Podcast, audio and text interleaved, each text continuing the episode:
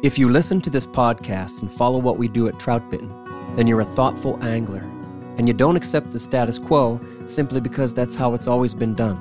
Skwala Fishing designs and creates fly fishing apparel with this same philosophy. Skwala was started by a group of lifelong fly anglers who spent their careers working for some of the biggest names in the outdoor industry, and they understood that essential fly fishing apparel like waders, jackets, sun gear, and insulation could simply be better. So now, Skwala makes gear for us, the like minded few, serious anglers who don't take themselves too seriously. Check them out at skwalafishing.com. Water is essential for life, but for Orvis, it's the blood of the brand. Orvis has been the leader in fly fishing since 1856. No other brand can match the explorative and innovative spirit they bring to the water today. Everything at Orvis is about inspiring and empowering adventure and wonder in nature. Rooted in the vitality of fly fishing, fueled by passion and curiosity for the outdoors, Orvis designs and develops products and experiences, providing the knowledge and expertise to enable more meaningful moments and connections in nature. With over a century and a half of experience in the field and on the water, Orvis seeks to ignite that passion in others.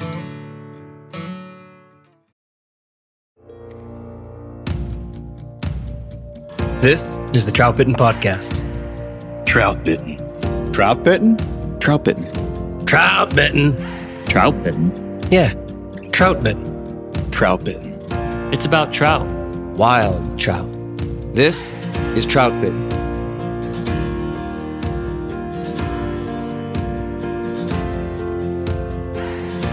So this is the Troutbitten Podcast. Welcome back.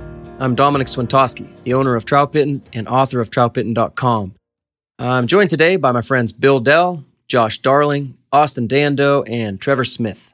This is our seventh podcast episode in the first season, and we've done this enough now to get into a rhythm. If you listen to previous episodes, uh, you know that we've kept the topics tightly focused on just one aspect of fly fishing for trout. And before we dig into those topics, we always do a question and answer session with my friends. But we're mixing it up today. This is freewheeling Troutbitten. Uh, we're going to do a full podcast of questions and answers here. Just a free form discussion about trout fishing on a fly rod, and probably a few other things mixed in too. A couple of these questions are from listeners. This podcast series has garnered tremendous support from the beginning, and we've encouraged listeners to send us questions. Some of you have, and we'll answer a couple of those questions here tonight. But most of these questions are just things that we want to ask each other. In truth, this is the kind of discussion that happens around the tailgate and a grill every time my friends and I fish together. So let me kick this off with a quick question. Let's get right into it. This is uh, from Marcus in Utah by way of Instagram. Let's all answer this one real quick.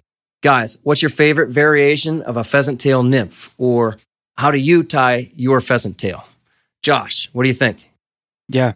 Usually I tie mine on a jig hook. Every once in a while it's a scud hook, but usually it's a it's a small jig hook. Yep. And then um it's pretty simple. It's only pheasant tail, so for the tail and the body, it's just pheasant.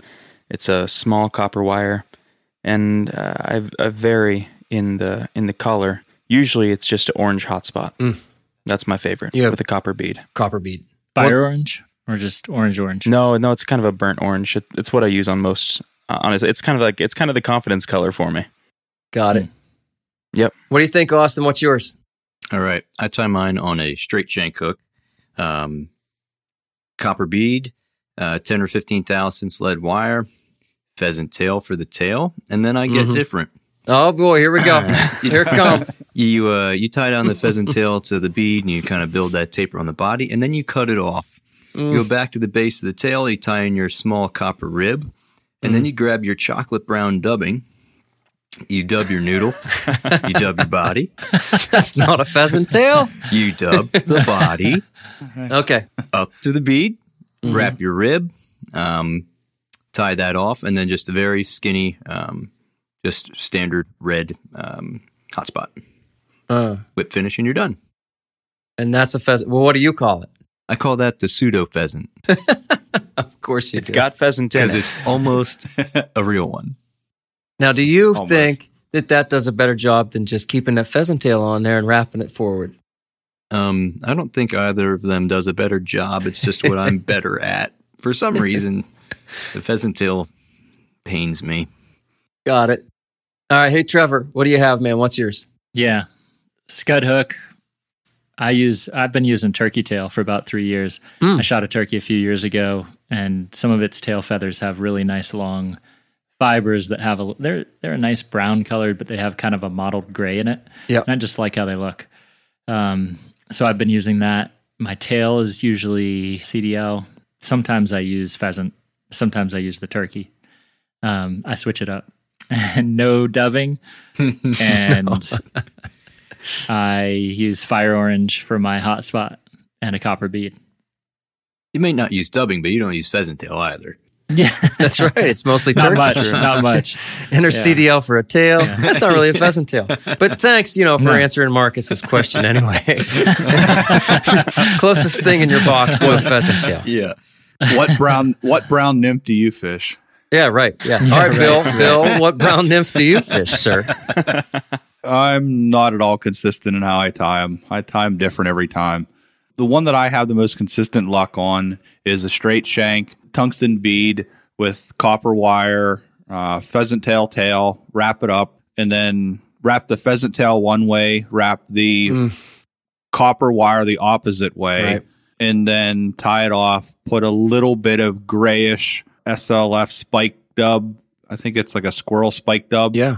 put a little put a little bit of that on there and then a chartreuse hotspot on the front Huh. Change up at the end there. How about it? Yeah. Yeah. Little look at granum look. Chartreuse. Do you fish that all year round?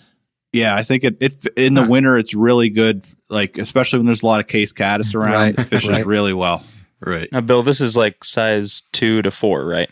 yeah right. Yeah. That's the only way to go for Bill. Big Yeah. fish. Oh. Bill has notoriously huge flies. Big pheasant 1X. tails. That's right. Big pheasant tails for big trout. So that green right there, right? I mean, you guys know when we fish around here right now, like every other cast, when I touch, um, I got a cased caddis on my hook. You guys, right? Yeah. There's a cased caddis. If you take the larva out of there, it's green. It's bright green. Let me ask you guys this too. Uh, so Bill says he kind of does it different every time. For me, all right. So mine is a scud hook, copper bead, uh, only pheasant tail with a copper rib, no legs or dubbing, and then a thin red collar for a hot spot. And for me, that's been the same way for I'm going to say 15, 20 years. And I don't want to do it any any differently. And I don't want any of your pheasant tails in my box because I, I won't have the confidence in them. So I'm the tire. I'm the guy who I do tie it the same way every time. And I have that high confidence. Do you guys mix it up like Bill or, or I mean, I have, I have patterns in my box, which I'm goofing around with, but I'm saying those standards, I want them to be the same every time. Hmm. So the one that I just described, I always have in there, and it's always tied the same. But I do have other pheasant tails as well. That's just my favorite. And so I have more standard like Frenchies with like a orangish pinkish dubbing, small amount of dubbing in the front, that kind of thing. I have some with mm-hmm. gold beads. I have some with nickel beads. What do you think's special about pheasant tail in the first place? I think pheasant tail has little fibers that move, Yeah. right? Yeah. I mean, I think, but I think the turkey tail does too. I think, I'm just going to have to disagree with that. yeah, The micro movement. the The mic- pseudo pheasant doesn't uh, doesn't rely on micro movement. I think it just imitates a lot of the creatures that live down on the bottom of the riverbed, and if it's drifted uh, properly, uh, it gets taken for any sort of uh, macroinvertebrate. Bugs have legs, man. The trout look for that. Oh yeah. Yeah, yeah. they, they listen for it. I do think it's they listen for it.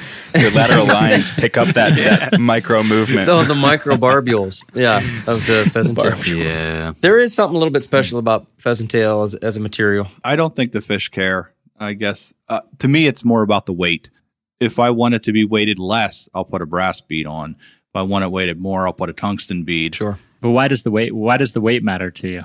whether I'm fishing it with dry dropper or off of a tag. If I fish it dry dropper, I'd rather fish brass beads. Sure, but but you think the weight has something to do with how you catch fish, like how successful the pattern is? No, I think it'll pull my caddis under more likely if it had a tungsten bead on it. Your dry don't- caddis. My dry caddis. Interesting. I thought you meant like the the change in movement of that fly in the current or something like that. I'll point out too. I know Bill, you don't. You're Mister No Split Shot. But for me, I, I don't need multiple uh, weights of my own pheasant tail. And if I if they're eating my 16, but I want to get deeper, I'm just gonna throw a little bit of split shot on, or pair it up with another nymph. Anyway, so the weight to me doesn't matter that much. Here's a related question for you on that: is Mm-hmm. what what size do you guys go in head? Because you see a lot of nymphs right now being tied with like really oversized Yeah. bead heads, Right. really oversized, where where it looks like the trout is most likely just taking a big shiny bead that's floating down through the water. And it is. Yeah. If the bead takes up 50%, my, my mark is 50% of the fly, then that's what they're eating. but the perdigons, man, Yeah, it could be anything back there, you know, thread Yeah, or yeah. or or quill. It doesn't matter. They're just going to eat it. Yeah. Four, four millimeter bead on a 16. There you go. no, I mean, I think a lot of that comes from well, the competition scene because they can't use split shot, so they're going to and they want heavy flies, so they're going to put you know a three millimeter bead on a sixteen, maybe. You know, um, yeah. I like more standard proportions. I like where maybe the bead is thirty percent. I'm just throwing a number out there of, of the fly. sure. And so I maintain those proportions. And if I want to be heavier, I just put a little bit of split shot on. Yeah, I think taper. Yeah. I think Yeah. about taper the most when I'm tying flies. So I want that uh, you know skinny at the bottom, um, kind of carrot shape at the head. Um, I don't like it to be a um, really thin profile the whole way up and then just hit a dramatic bead. Uh, I don't like that. I don't like it either, but I, I also just acknowledge that they eat it. I mean, I, I do that. I've tested it, even though I don't like the look of them. I've tested it. Yeah. It- like I said, it does. They just eat it because it's a bead. Yeah, I wouldn't argue that. Sometimes I do. St- I, honestly, I do still think they eat profile. You know, a, a better uh, a nymph that has a more natural profile, better. I, I do, but boy, not by much. Yeah. I think drift outweighs the fly tremendously. What do you mean by that? Yeah.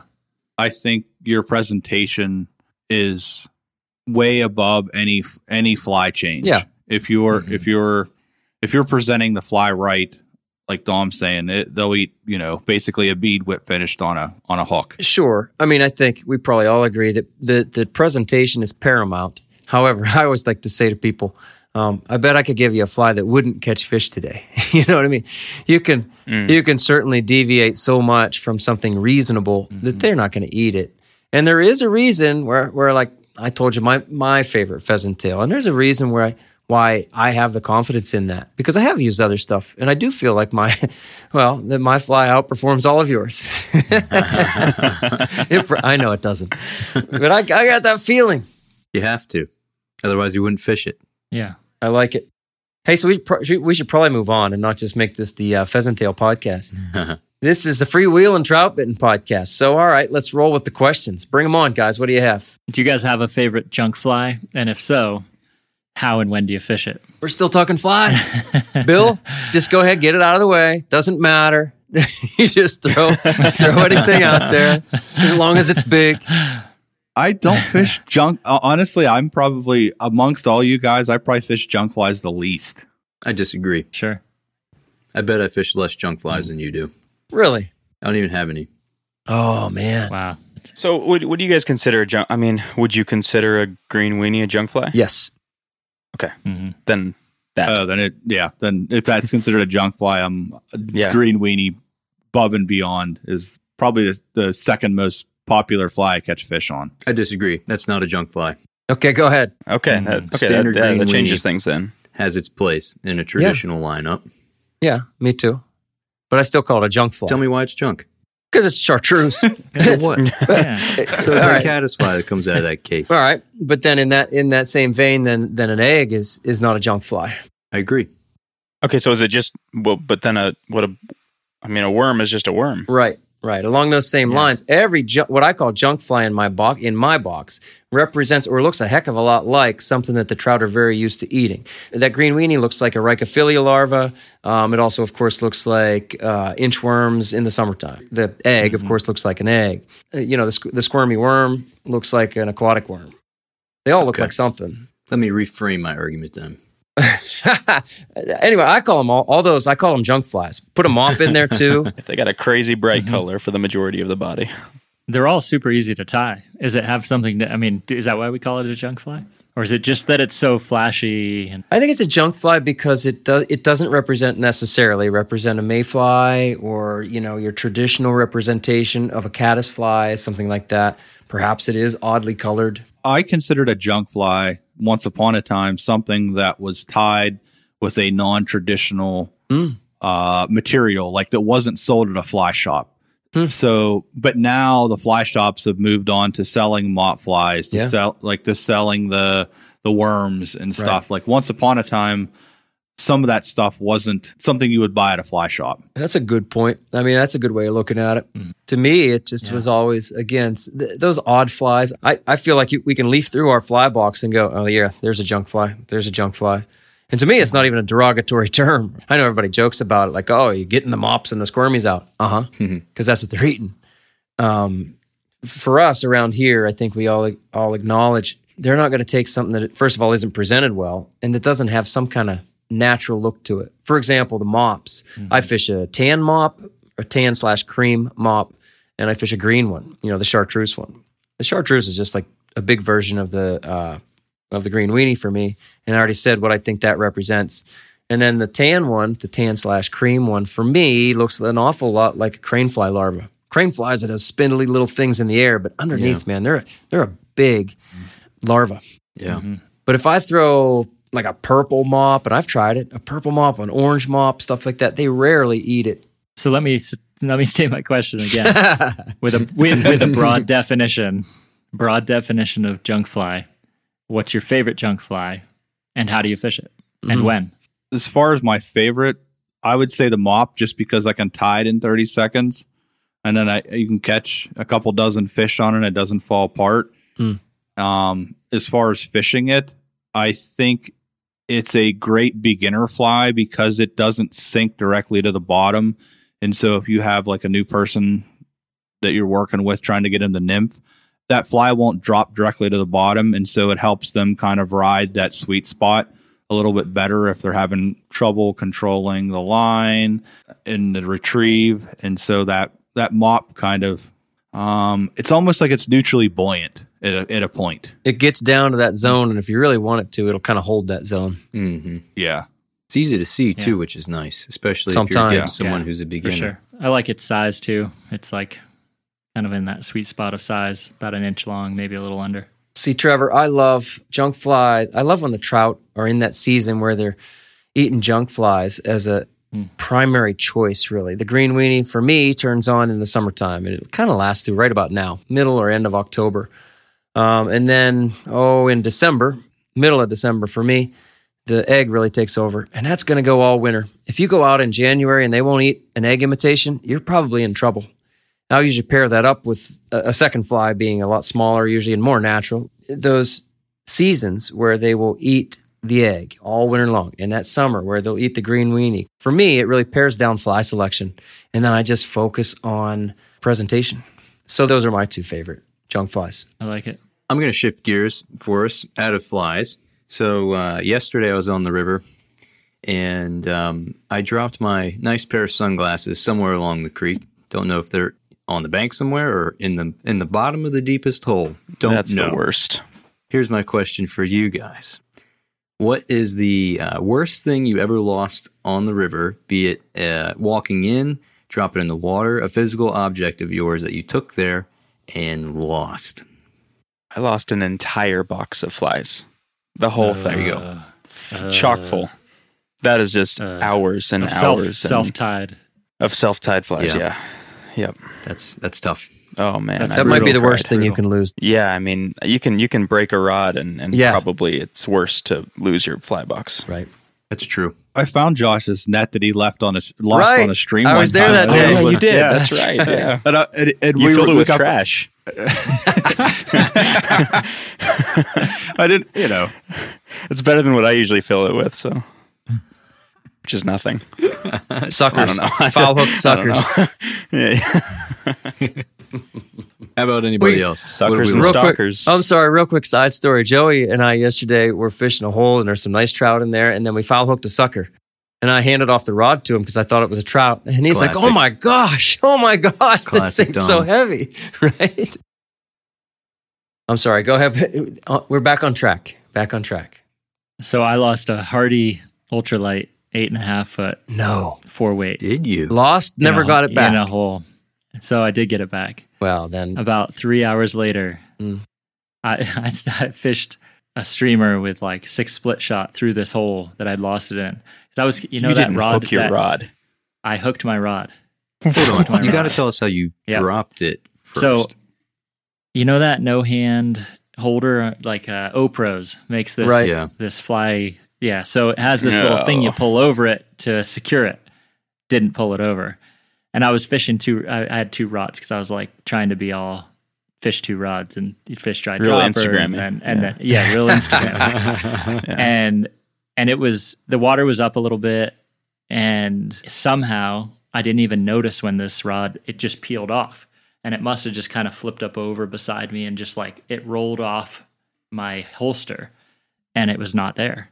And i had no idea when i'd lost it. I just like because i was waiting kind of up over my waist sometimes and stuff and so i was like i was devastated because it had you know it had a $300 reel on it. It's an $800 rod. Yeah. it's like yeah i mean that's a that was a big loss so how did you know where it ended up to look for it? i didn't i com- i completely by accident snagged it That's amazing. in a hole That is three hours later that is amazing. fishing back downstream you snagged it. You mean with snagged it with the Yeah, other with rod? a heavy with a heavy Get stream. with, the, with the other rod and a heavy streamer that i was trying to get down in this big hole Were you de- like And- like deliberately probing that Nope. area to try to? no Wow, no Nope. way. isn't that Not on purpose. that's Yep. fortuitous. That's Yeah, crazy. i know Good for you. Wow. That never works. i know no, Yeah. no, that doesn't work. had i been trying to find it i never would have found it No, that doesn't work. I've I've lost two uh, Fishpond Nomad hand nets, and those that's my favorite net. I lost two of them. Yeah. Both both times it was my fault. That, neither time was I able to find the net. Somebody else did, I'm sure. Yeah. Bill, did you ever lose anything?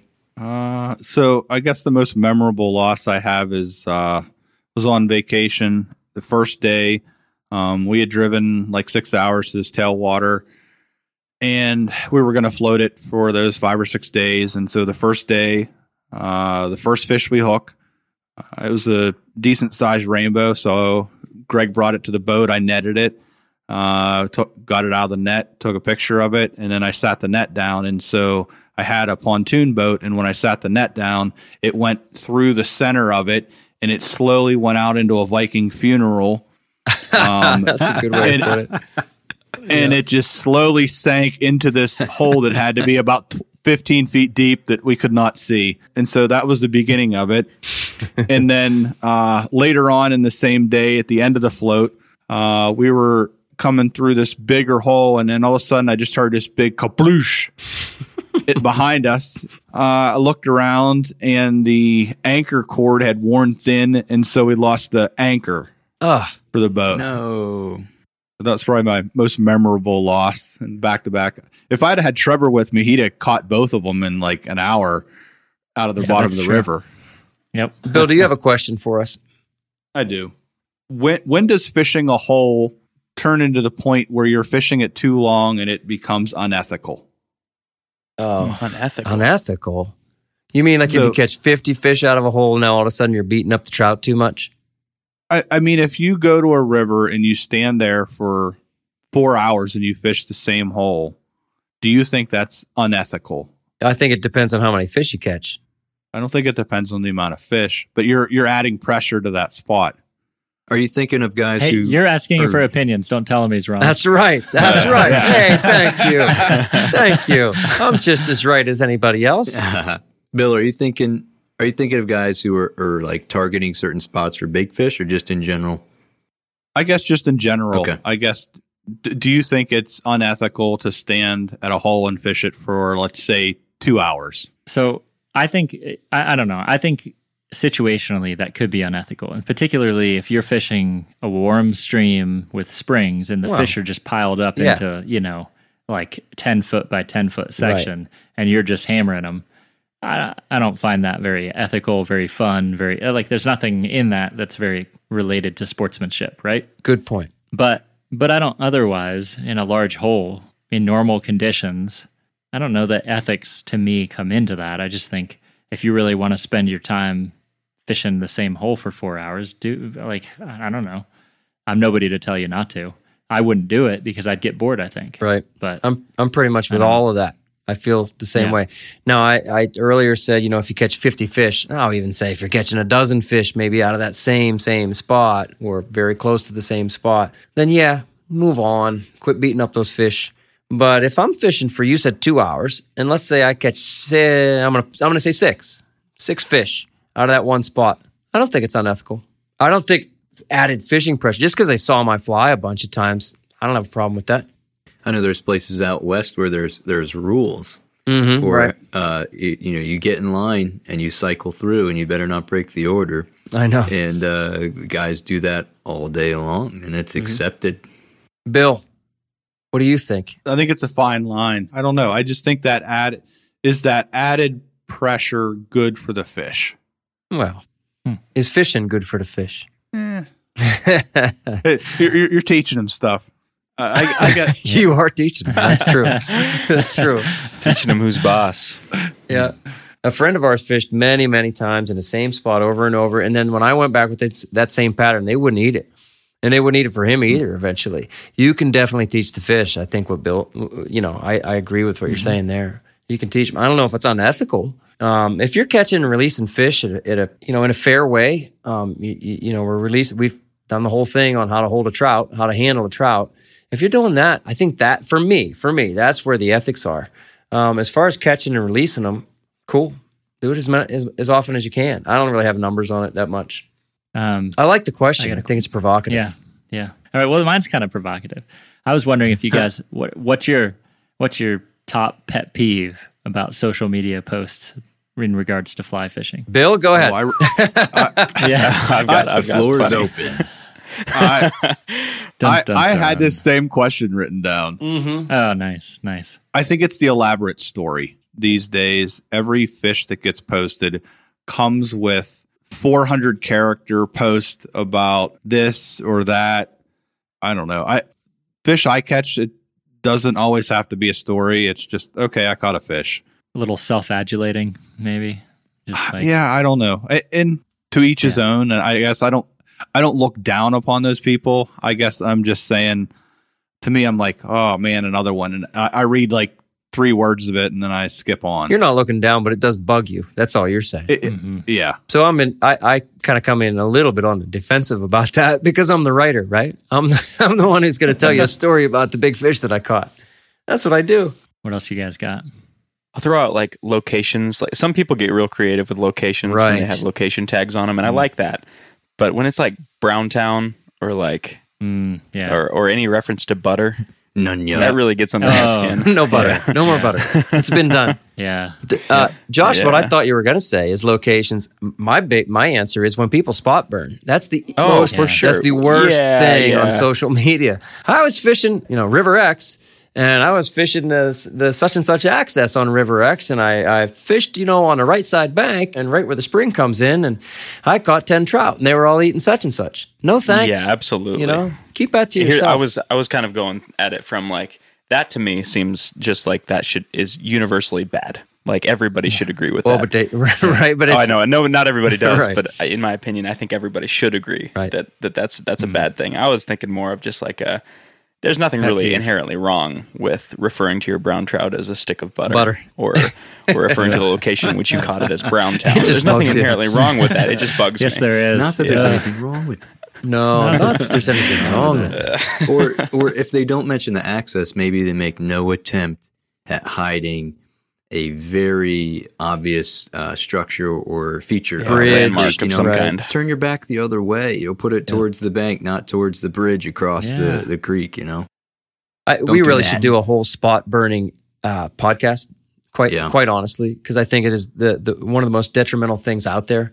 Yeah. Um, and everybody's going to tell you, well, everybody knows about that river. It's it's popular. It's a blue ribbon trout stream. Yeah, yeah, yeah. But it doesn't need more attention, and it doesn't need you to tell the whole world exactly where to go fish it. Yeah, I agree. All good ones. You got an answer to your own question there, Trevor? I was going to say just like the thinly veiled attempts at selling things, you know, and I think that just follows along the influencer line of line of thinking. And we talked earlier about just like trying to sell sex through through social media posts, even Sure. and that's even worked its way into into fly fishing and Mhm. and uh, maybe less so with trout still, and certainly like wild trout and the type of fishing we do, but it's worked its way in, and so yeah, I don't like that stuff. While you're here, go visit the Troutbitten shop. That's right. The Troutbitten shop. All right. No, I'll be. I mean, I, I try to be. So you know, Troutbitten has sponsors, and we have companies sponsoring this podcast. There's, there's uh, ads on the Troutbitten website. That's part of what funds this whole project. But I'm always really upfront about that stuff when I do uh, gear reviews. Well, that's part of my policy. And when companies give me stuff or stuff comes my way, and I'm always really, really clear with everybody. Hey, I probably am not going to review this. You know, because my gear reviews come very sparingly, and even like the ads that I run, I don't, I won't run ads from companies that I don't really like their stuff. You know, hmm so I don't know. There are lines to be drawn, and it's easy for me to say where those lines are for me, but it's hard for me to determine where they should be for others. Hey, let's take a real short break. We'll be right back. Fulling Mill is the world's leading producer of flies, fly boxes, hooks, beads, and tippet. Known for their barbless hooks, they have many of your favorite trout patterns tied barbless. Not only that, they feature patterns from anglers like George Daniel, Pat Weiss, Josh Miller, Joe Goodspeed, and many others from around the world.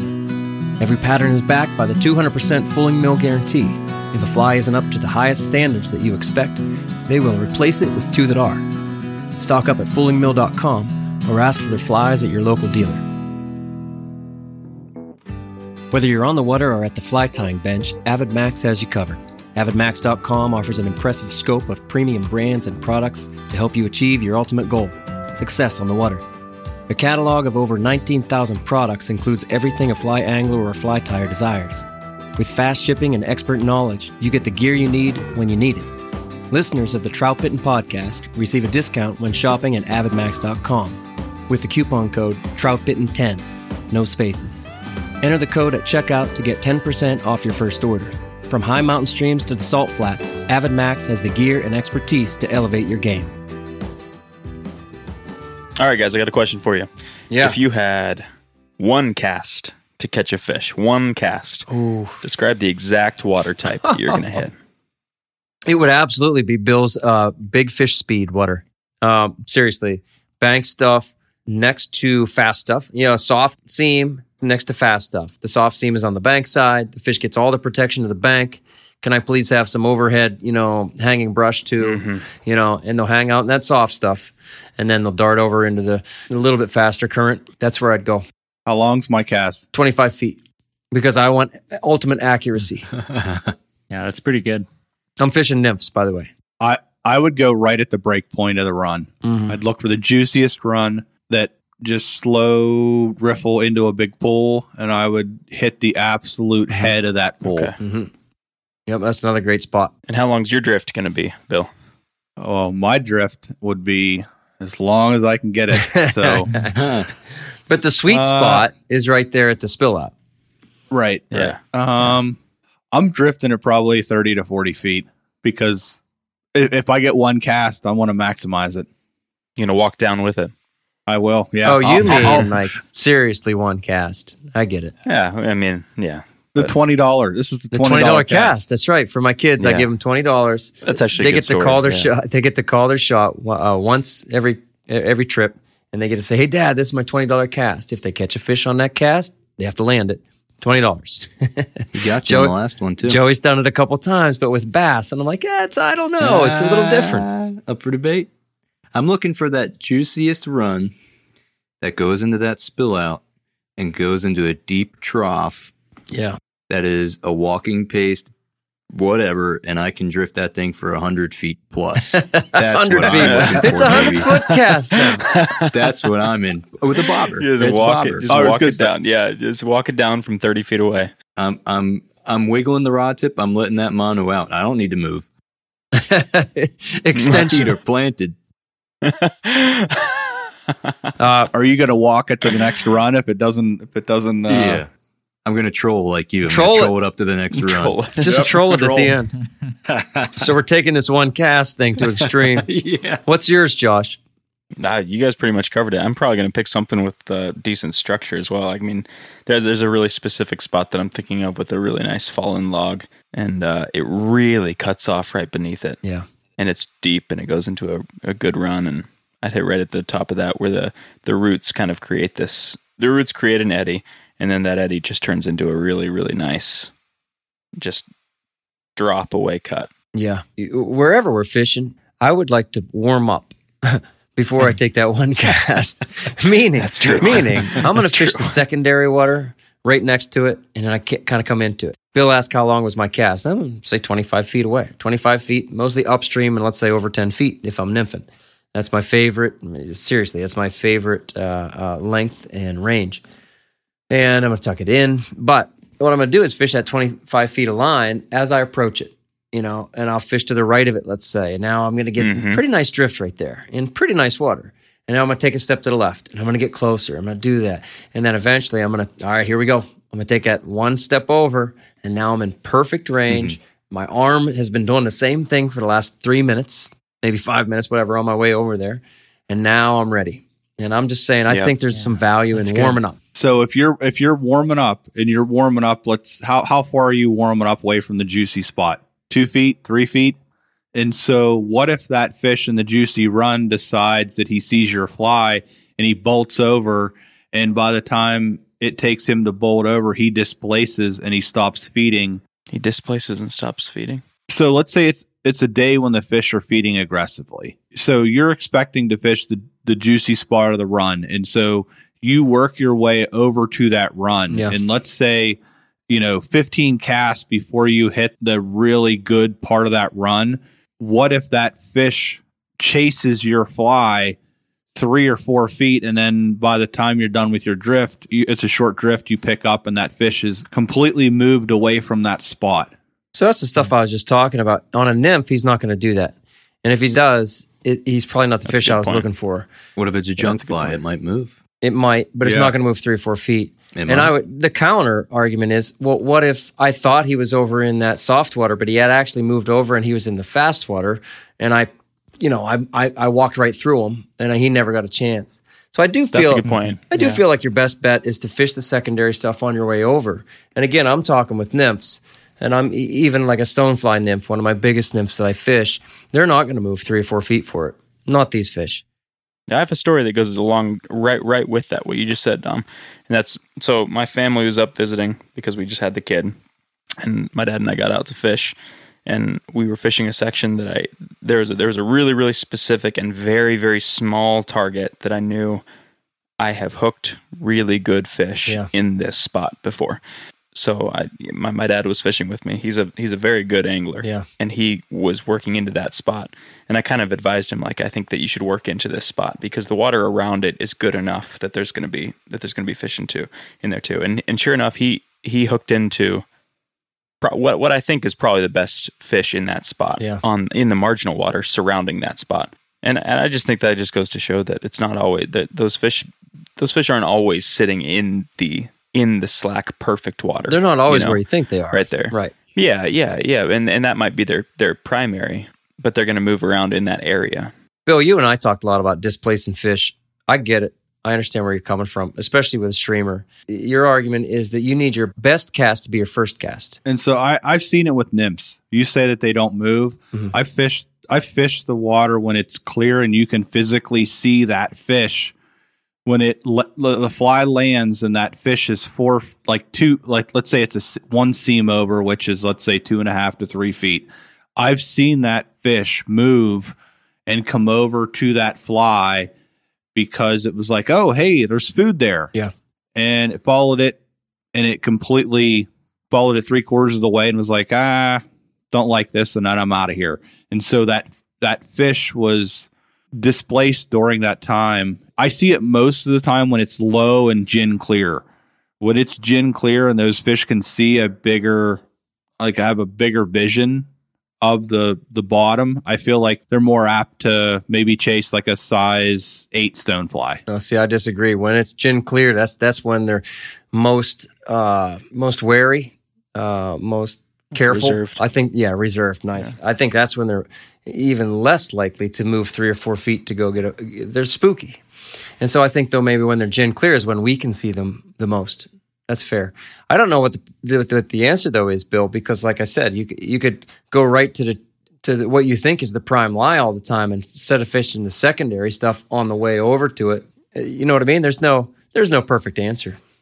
No, there isn't. And I've I've spooked the fish in the slack water, thinking that they were laying in that Yeah. juicy spot, trying to walk to it. Right so on. Same, me too. damned, damned if you do, damned if you right. Don't. That's right. Sloop always instilled in me to to work your way into it because uh, Yeah. you know you you never know how close they are to you. Also, Yeah. they could be three steps ahead of you and haven't spooked off or haven't even noticed you're there yet. And, you know, put Yeah. a cast in, move on. Yeah. Can't hurt you too bad.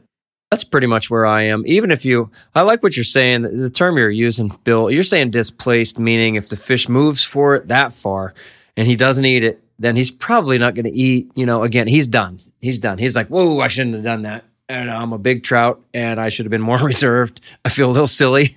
and so I'm just going to, It's a little embarrassed. a little embarrassed. So I'm not, yeah. He's got junk fly shame. He's gonna walk. Yes. He's gonna hide under a rock. That's right, right, right. So he's shamed into not not moving again, you know, for the next hour or two. I get what you're saying. I think it's a great argument, and it's one of the things that makes fishing difficult, you know, and uh, especially chasing the bigger ones. Hey, I have a question. Um, what's the biggest lie in fly fishing right now? How about tippet size? Okay, tell us tell us what you think about tippet size. What's the trend? What's the lie? And what's your take? I think Trevor talked about this a little bit. It's it's almost like a bragging right. Like, hey, I caught a fish on seven x. Yeah, Or I was fishing six Took me x. 25 minutes. Yeah, 25 minutes. To me, I think it's one of the most overemphasized things in trout fishing. Mhm. If you can make a good cast, it doesn't matter if it's 1x, 3x, 2x, or 7x to 80% of the fish. mm-hmm. There, there are fish, I think, probably in different sections and maybe across the nation that maybe that does matter. But the majority of fish, I don't think the tippet size matters. And so I feel like the lie is we had to fish 5x or we had to fish 7x today to get these fish to eat. I hear you. For me, I don't think that uh, trout are leader shy or tippet shy. I think they're drag shy, and it's a lot easier. It is. It's easier to get a drag free drift on a uh, 16 sulfur dry on 7x than it is on 3x. I'm not even. I, I don't. I'm not going to advocate for using 3x on that fly. For me, I'd probably fish it on 5x. Um, I'm using a tippet that is flexible enough so that fly has some movement, some wiggle to it. I think that's what they care about. And if you put it on 1x, that's not going to happen. But you can absolutely get it on 5x. The biggest lie, one that bothers me, you could call it a misconception maybe, is mm-hmm. that you can only Euro nymph with Euro flies. You're and that's just simply not true. right. We all know that. Yeah. You can use any sort of traditional standard fly you want. Any you fly. can do the same thing. Right. Take your confidence flies from how you've been fishing your whole life and throw some split shot in front of them, and you're fine. Use the same tactics. You might even catch more fish. Right on. Biggest lie. Josh, what do you think, man? I'm going to say biggest lie. I think it probably usually goes unsaid, and it's left to assume that the pictures that we're seeing are are mostly of wild trout, Mm. and I just don't think that's the case. There's a lot of of pictures that are taken of of club trout and holdover trout Mm-hmm. uh, setups, you know, Right. and so I think that the pictures that I mean, I think that most of us are would be embarrassed to, put, to post a picture of, of a fish of a fish that we thought might not be wild Mhm. but I don't think that's the case for most of what people see. And so misconceptions about and expectations about fishing are, are greatly influenced by, by social media right now. Mm. And I think that a lot of the big, huge fish pictures that you see are not real. Uh, that's a good answer. I'm with that. And so have just, yeah, just have right expectations of what you're going to catch out there. hmm Sure. It's- We talked about that in the uh, Yeah. hierarchy of river trout Right. Yeah. podcast. Yep. I, I had a question about how long do you think it takes to a fish for a fish to reset and start feeding again? If you fished it but didn't walk through it, I think they need a half hour to reset. If you fished it and did not walk through it, but if you walked through it, I feel like they need an hour or maybe t- let's say two hours.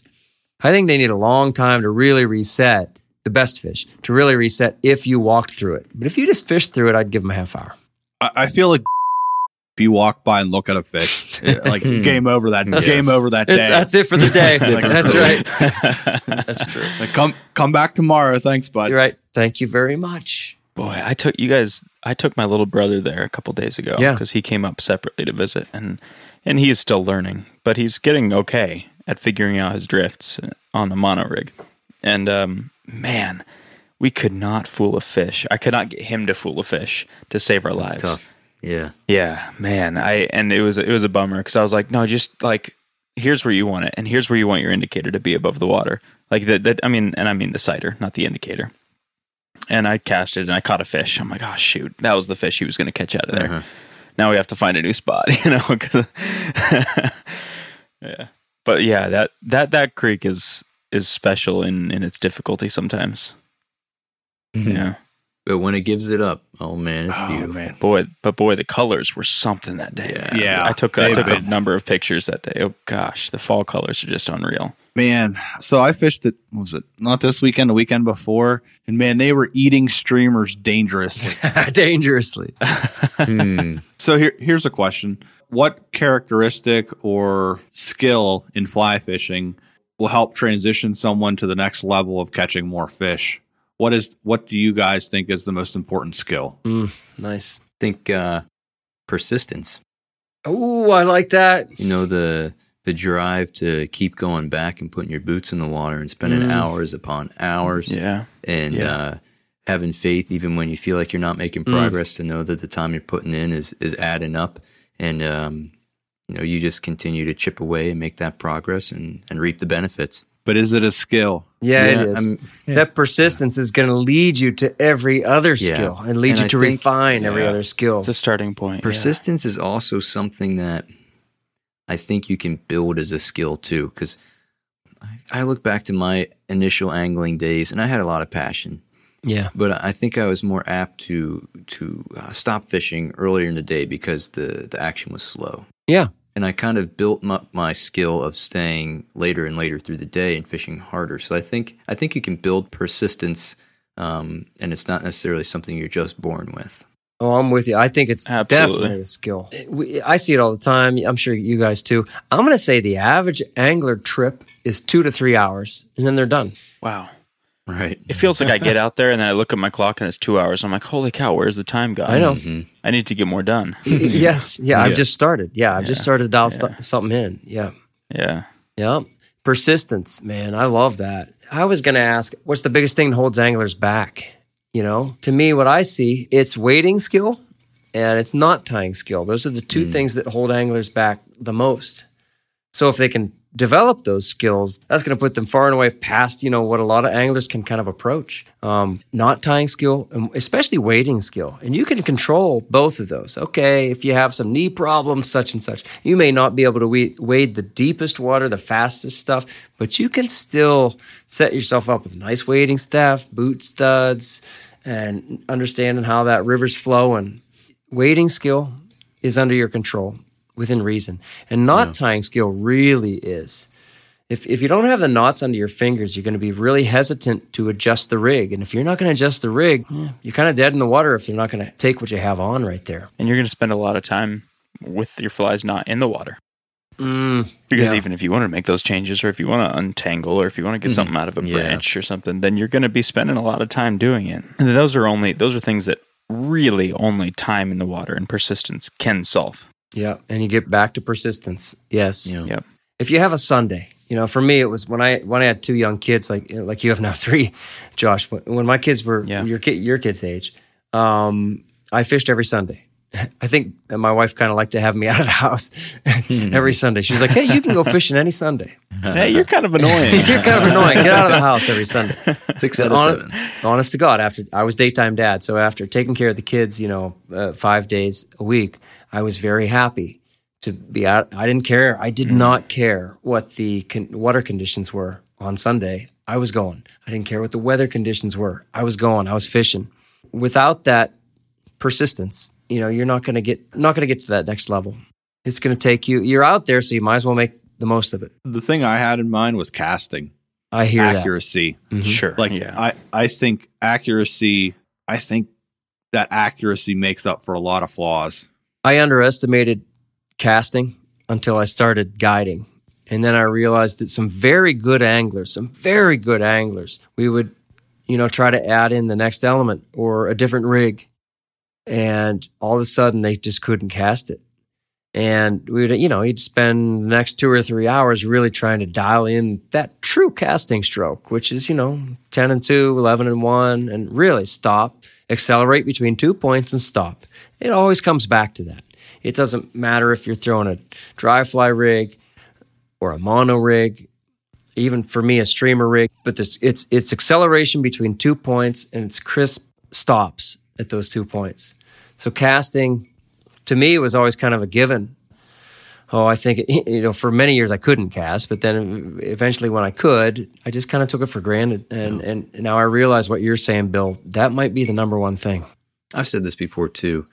Um, and casting goes right hand in hand with this, but line controllability. Yeah. Everything that you do once those flies touch the water, everything you do with retrieving line, maintaining an angle, uh, stabilizing your sighter, managing slack, every little detail of controlling that line's path and effects on your flies below, the better you can do those things, I think that's the um, next step in taking your angling success to the to the to the further level. Um, and sure, that all starts in the cast. Yeah, they, they very much go hand in hand. You know, Yeah. the casting to get everything set up in the air and as it Yeah. lands just as perfectly as possible.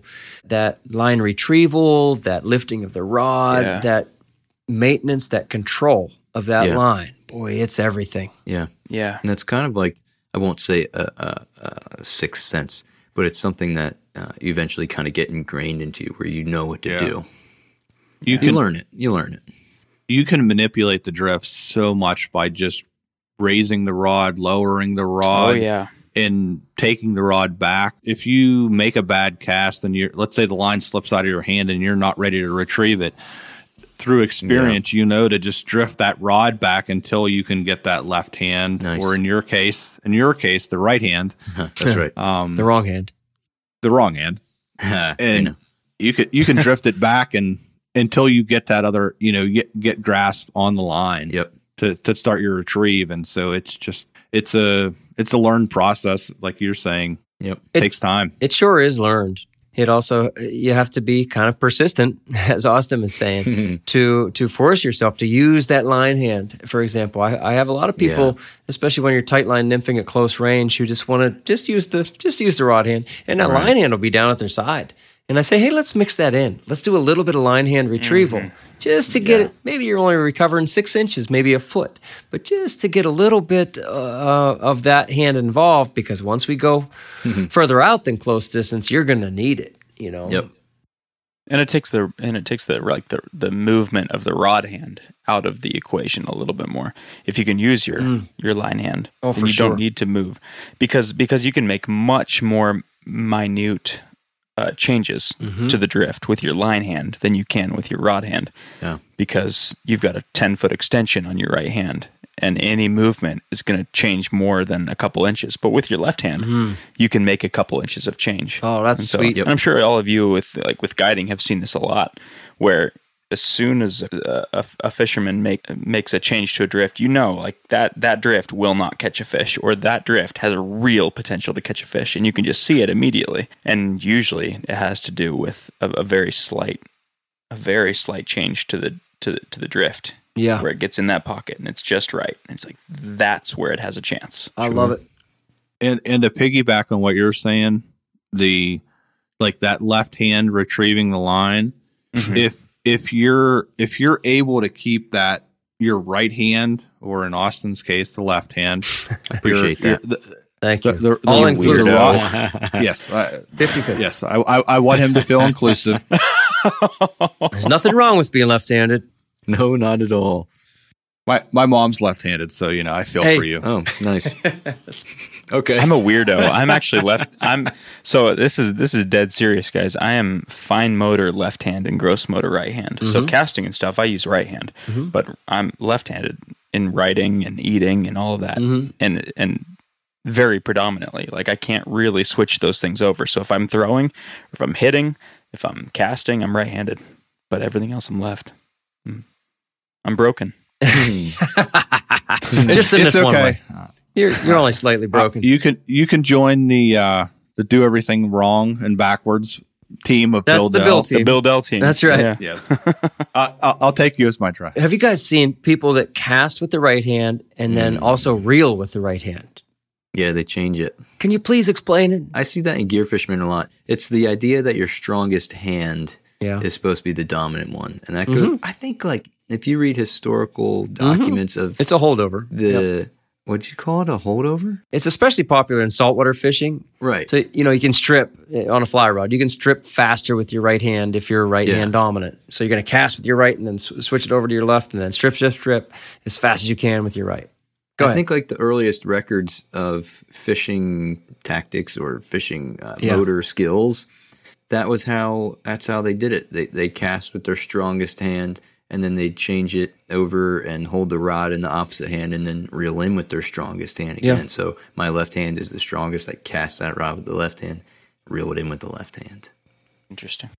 Bill, how about one more question, bud? What do you have? What do you guys think are your favorite months of the year to fish, and why?